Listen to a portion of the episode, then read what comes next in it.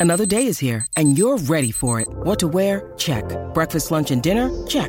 Planning for what's next and how to save for it? That's where Bank of America can help.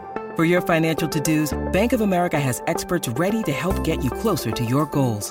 Get started at one of our local financial centers or 24-7 in our mobile banking app. Find a location near you at bankofamerica.com slash talk to us. What would you like the power to do? Mobile banking requires downloading the app and is only available for select devices. Message and data rates may apply. Bank of America and a member FDIC. Welcome to episode 83 of District of Conservation. I'm going to have two brief episodes this week, and this is the first of those two uh, t- for Wednesday, today, and Friday. I'm going to talk briefly about the responsible recreation pledge that has been circulating across the outdoor industry and why I've signed on to it and why I think you should sign on to it. So, here is what that entails. A coalition of hunting and fishing conservation based organizations banded together recently in response to the COVID 19 pandemic to encourage outdoor recreationists, specifically those in the hook and bullet crowd, hikers, bikers, boaters, etc., but especially geared towards those who fish and hunt to practice the concept of responsible recreation. Now, this principle may seem redundant because most people who go out in the water and those who go out to the field are very responsible and practice social distancing even before this pandemic had hit. But it's a good reminder to tell people and encourage people to employ best practices when they are going out on the water, when they are going to the field. Although most hunting seasons have now concluded, with the exception of predator hunting, uh, that is still available year round in most states. I would say most of the 50 states in the country. But this will specifically apply to people who go fishing, boating, hiking, and doing other recreational activities like that. But here's what it is and a little bit of background on this. This was launched by the Theodore Roosevelt Conservation Partnership, which is a DC based nonprofit organization. And Essentially, they launched this with the hopes of encouraging Americans to enjoy outdoor recreation while adhering to proper COVID 19 safety protocols.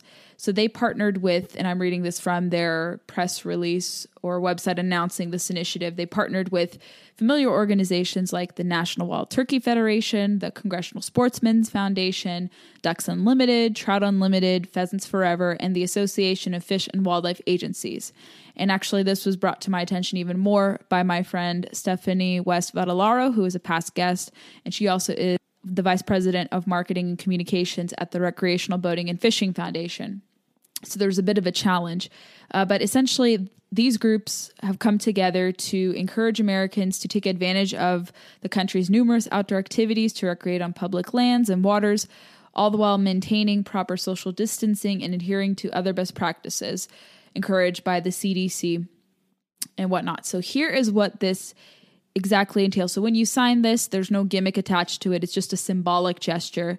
Uh, but when you do sign this, you specifically agree to planning ahead, purchasing licenses, and park passes online if they are available. You also promise to recreate close to home.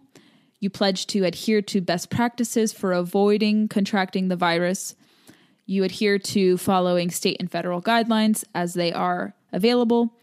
You promise to pack out your trash as a courtesy to others and to avoid the appearance of overuse. And you also can share your experience in a respectful way on social media outlets. And you can use this by using the hashtag responsible recreation and denote this by the hashtag. I've actually heard from people some contacts within the Department of Interior that some people close to DC are not practicing these rules, that some are overfishing, they're catching illegally, they're using cast nets and other discouraged means of fishing. So I figure to bring in that real world context and then just a simple reminder that when you are recreating and you are purchasing licenses and you are purchasing rods and reels and other equipment that you do so in the confines of the law you don't want to over abuse the privileges we have with that, and you want to make sure that you're not taking more than your lot.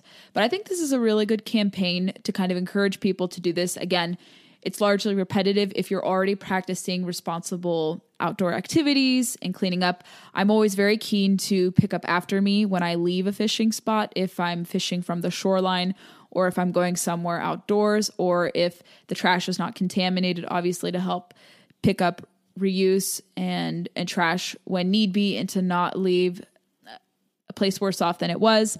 But I really hate seeing litter anytime I go fishing or go hiking. I think this is naturally embedded into each of our brains, but uh, obviously you need to be really good about doing that, although it bears no repeating that you need to. But if you're already doing it, encourage others to do it.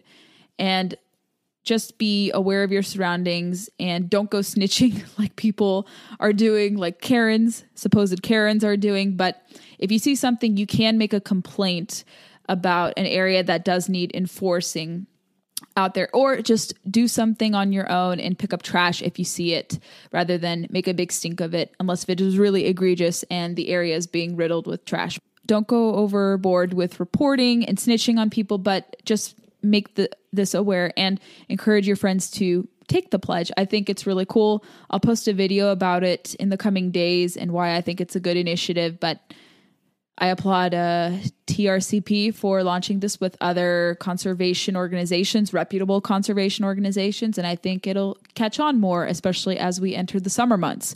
Especially now that it's past Memorial Day, things are warming up. We want to leave our surroundings cleaner and better, and we want people to practice fishing and boating from a safe, comfortable distance and to encourage others to replicate those efforts as well. If you have enjoyed the podcast series, make sure you are following us on social media, especially Facebook, Instagram, and Twitter.